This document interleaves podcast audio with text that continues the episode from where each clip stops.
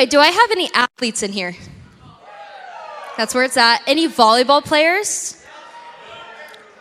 No, that I might be a little biased, but that's my favorite sport. Um, I grew up playing volleyball, and now I am a volleyball coach, and I get to coach other girls how to play volleyball, so it's super fun. But so when I go into a new season and I get a new team, I have no idea their skill level. So I typically like to run a few drills and see like where their skill level's at, um, where we're starting at, like where's our starting point. And then as a coach, I like to envision where our finish line, where I want our finish line to be at the end of season. So what skill level do I want to be at at the end of season? So we typically start at the beginning of the year, like October kind of as se- season starts. And then we end in summertime, so like June, July. So I like to envision where I want my team to be at in June. So once I do that, I kind of like to work back and see what drills and exercises I need to teach the girls to get to that level that I want them to play at. So typically each month I'll introduce a new skill or a new challenge for them to keep working on so that they keep pushing themselves and I keep pushing them to get better. You know, our faith can be a lot like coaching a team or being a part of a team. Um, each practice, you are working on something, working on a new skill to get better, to get you closer to that skill. Um, and we can do the same thing with our faith. Um, if we set goals for ourselves, we can have a clear vision on what it would look like to fully live a life with God. Um, and if we set goals for ourselves, we can see where the finish line is at at the end of this year and what goals do we want to set our, for ourselves to be at a relationship with God. So maybe today um, you recently said yes to Jesus, but you don't know what to do next. You're kind of stuck. Or maybe some of you have said yes to Jesus maybe a couple years ago, but you're just, you don't know what to do next. And you are wondering like what next steps you could do. Um, so if you're taking notes today, I want, I'm going to give you, go, you guys three next steps that you guys can do to continually reconnect with God daily. And I'm super excited to talk about this new series because it's all about creating habits and setting goals for ourselves in the new year. And we're also going to be talking about what spiritual disciplines are and why they're important and why they impact us as Christians. So discipline is defined as the practice of training people to obey rules or code of behavior using punishment or to correct disobedience. So when I think about dis- like discipline, I think of maybe getting in trouble from my parents and they punish me because they don't want me to do it again. So they discipline us by giving us punishments or rules. Um, but when it comes to spiritual disciplines, it usually is described like this. Uh, spiritual discipline is regularly, re- regularly repeated practice that can both personally and communally build up our spiritual growth and help us grow deeper in a relationship with God. So when I feel like when people hear the word discipline, especially in a spiritual aspect, some people get turned off right away because they think it's just a big list of rules you have to do in order to be a Christian. Um, but I want to tell you today, it's not all about a list you have to do to be in order to be a Christian. But if you want to live a life that is honoring to God and live a life that, as a follower of Jesus, these are things you're going to want to do because they're going to help you grow deeper in your faith. So the, as Christians, these are things we should want to do, things that we want to look forward to, and things that we should have a desire and a longing to have. So Second Corinthians five verse seventeen says, "This means that anyone who belongs to Christ has become a new person. The old life is gone and a new life has begun." So, you said yes to Jesus, now you have, your old life is in the past, and now you have a new life, but you don't know what to do next. I've had countless conversations with people asking what it would look like to have a, a relationship with Jesus and incorporate him into your daily life. And honestly, there's not one right answer to this. Um, I think about relationships in my own life. No one's relationships with their family, their friends, their significant others are the same. So why would you think that a relationship with Jesus is a one-way thing? The hardest part to a relationship is where you're actively growing and learning more about him daily is just getting started. And I think this is why people get scared away and they don't know what to do because they don't know where to start. But like I said, it's going to look different for everyone. So how I like to practice my spiritual disciplines is by acting like I'm going on a date with God. So what I mean by this is um, I like to go somewhere um, away from everyone else and spend a couple hours, a day, or just me and God. And it's a really fun way to get away from the world, distractions, and just spend time with the Lord. So what would it look like for you if you were to set aside everything else, no distractions, and just spend some time with God? This is something I love to talk about because I feel like in this generation, everyone's worried about their next relationship and who's into them at the moment and who's if I'm into them at the moment, is it going to work out? And we like to romanticize what a relationship would be with that person. But what would it look like if we were to romanticize a relationship with Jesus, where we set everything aside and just focus on God and you? And you can make it super fun, like I said. Um, and in the end, you'll end up way more fulfilled. So the first discipline that can help you grow in your relationship with Jesus is studying the Word. So once you said yes to Jesus, you kind of need to know what God says about you and what plan and purpose he has for your life. So by opening up the Bible, you will gain a lot of knowledge and wisdom on how you should live your life and things you shouldn't do and should do. Um, so Psalms one nineteen verse one oh five says, "Your word is a lamp for my feet, a light for my path." So a the Bible is intended to be a guidebook for our lives. The more you consume the word, the more you'll be able to discern what is right and what is wrong and what you should do as a follower of Jesus. So one thing that I've realized over my spiritual walk is the importance of one-on-one time. Because in reality, how are we going to know how to live a life for God if we don't even open up his word? I read this fact the other day, and it says, did you know that eight percent of practicing Christians actually read their Bible between Sunday and Sunday? That is crazy. Did you, I have to say it again. Did you know that only eight percent of practicing Christians, so these are people who say that they're a Christian, actually read their Bible between Sunday and Sunday? This is just mind-blowing to me because as a Christian, we need to know the Word of God, not just from other people telling us about it, but also opening it personally and reading it for ourselves. In Second Timothy three, verse sixteen through seventeen, it says, "All Scripture is inspired by God and is useful to teach us what is true, and to make us realize what is wrong in our lives. It corrects us when we are wrong and teaches us what to do is right.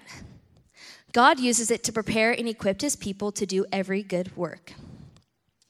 So every time we open up the Bible, we gain more knowledge and we understand more and more how we should live our lives.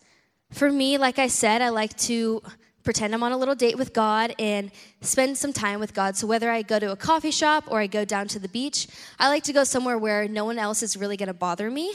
So that's just where I feel most focused, and that's where I get the most out of my time with the Lord.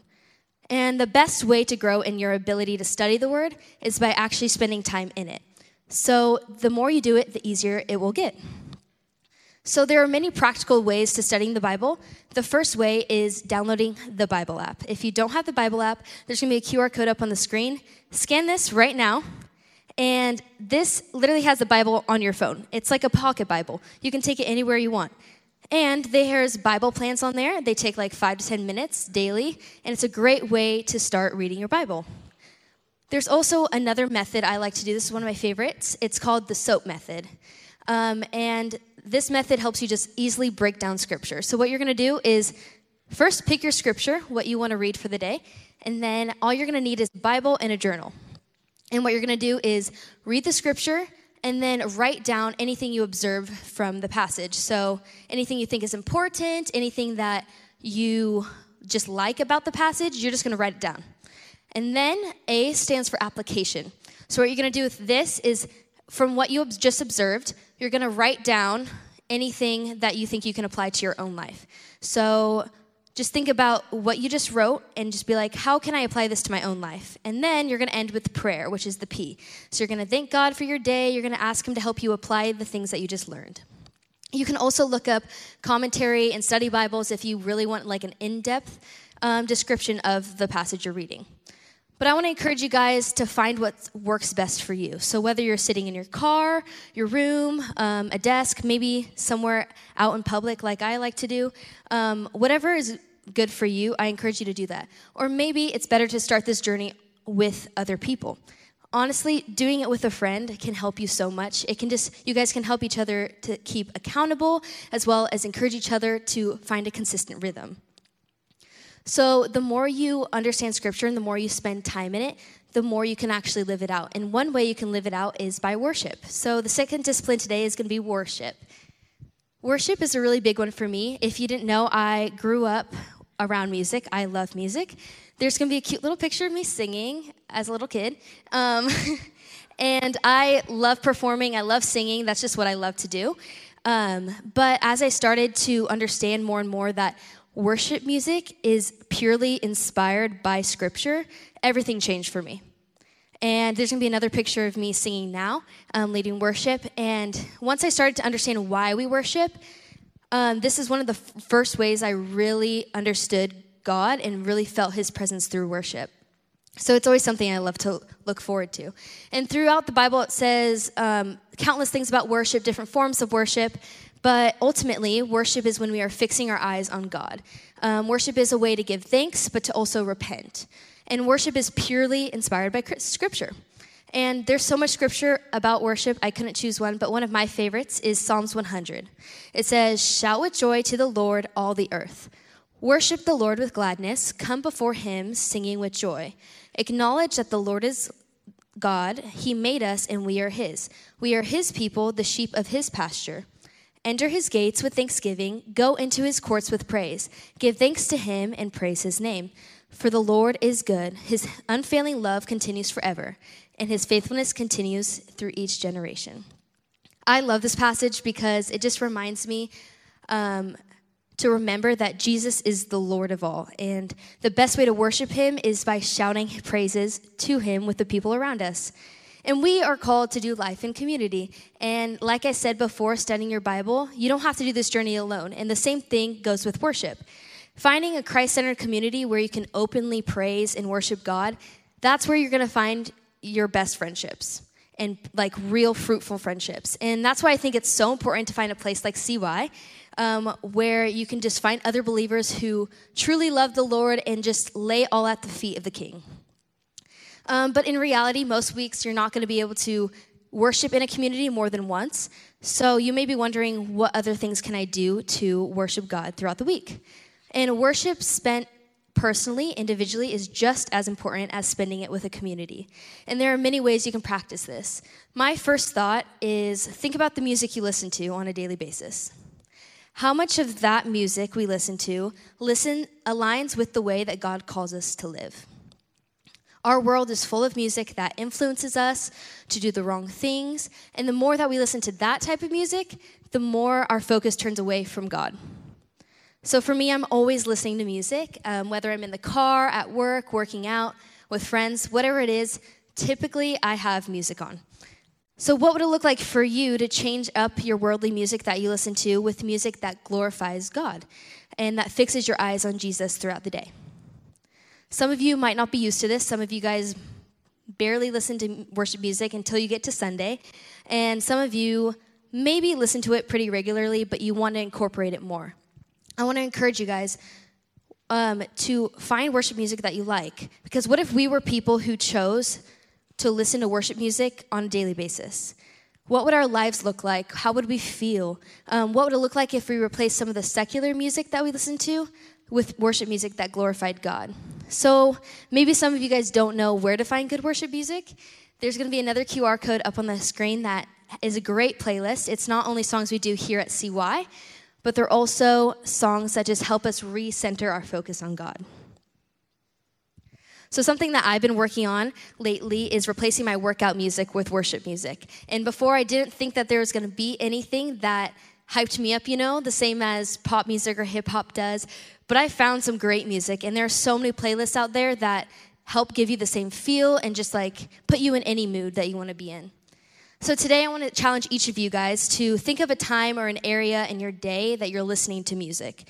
And I want to challenge you guys to replace that music with worship music and see how you feel.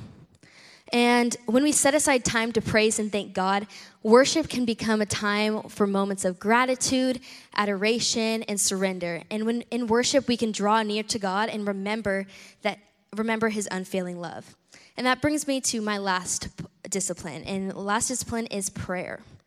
So prayer is a, it's a unique thing, and I feel like we all take it for granted, but the power that prayer has is truly amazing. Um, prayer is a time to talk to God, and it's a time where we can thank Him for our blessings, but to also a time to hear from God. Um, it's a time to listen to him and see what he's trying to tell us. The Bible tells us in Philippians four, verse six through seven, it says, "Do not be anxious about anything, but in every situation, by prayer and petition, with thanksgiving, present your requests to God, and the peace of God, which transcends all understanding, will guard your hearts and your minds in Christ Jesus."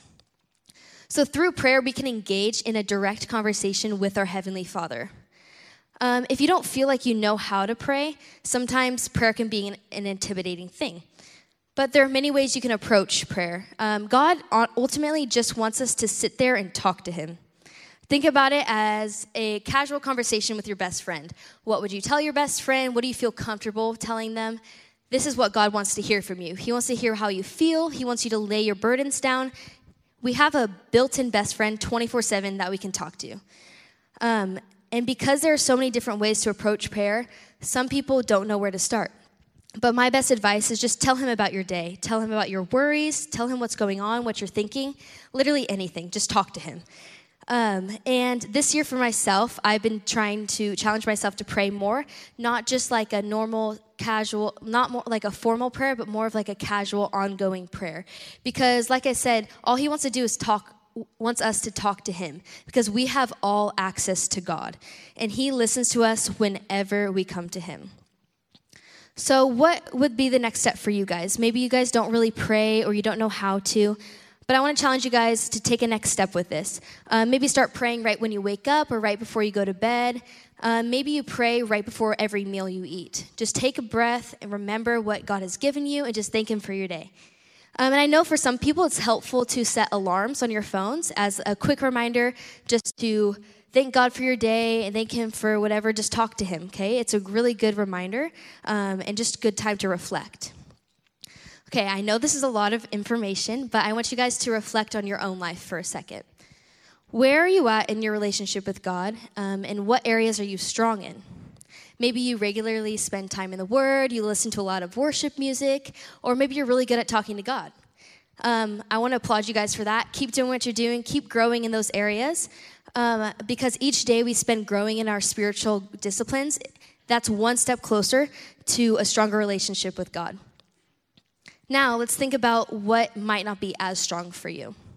Um, from the three that I touched on today, what area do you want to work on more? I want you guys to think of that and identify that. And in groups, go talk to your leader about it. Because when you bring someone else along your faith journey, it can help encourage you as well as lift you up and help you navigate everything when it comes along to any of those disciplines.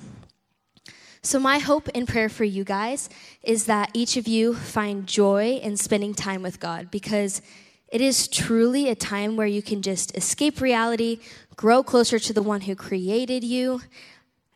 Once, the more you do it, the more you're going to love it and the more you're going to want to do it. Um, so I encourage you guys just to find an area in your life where you want to grow in spiritually, because the more time we spend with God, the more we can truly live for God. So God is the one who knows you. He created you, and he knows you better than anyone else. So the best thing that we can do as believers is to begin to understand the one who has a plan and purpose for our lives.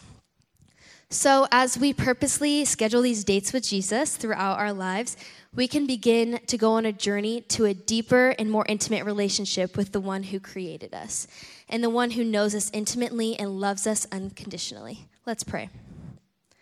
Lord, I just thank you for such an amazing night here at C Y tonight, God. I just thank you for giving us the opportunity to praise you openly. Um, I just thank you for our wor- your word and just the resources you've given us, God, to just go on deeper levels with you. Lord, I just pray that as we start off the new year, that we can set goals for ourselves and just set clear visions on where we want to go at with you, go with you this year. Lord, I just pray for the people in this room Um, who maybe have never said yes to Jesus before, um, but they're wondering what a life with him would look like. Um, if you want to ask Jesus to forgive you of your sins and take full control of your life, um, I want to encourage you guys to pray this along with me. Lord, I recognize that I'm a sinner and I have fallen short and I need a Savior. Tonight, I'm saying no to my sin, myself, and my stuff, and I'm saying yes to you. God, today, I am chosen. I'm choosing to go your way over the world's way. Thank you for your redeeming grace. Um, with all heads bowed and eyes closed, I just want to encourage you guys, if you made a decision tonight to go God's way over the world's way, go ahead and raise your hand. This is, thank you, Lord, just for all the hands in this lifted in this room, God. Um, you guys can go ahead and put your hands down. Lord, we thank you for each decision made in this room tonight, God. I just thank you um, for what you've done for us, and I pray that we can find joy spending time with you, and just as we grow, go into this new year, that we can just grow deeper and deeper in our walks with you. In your precious name, amen.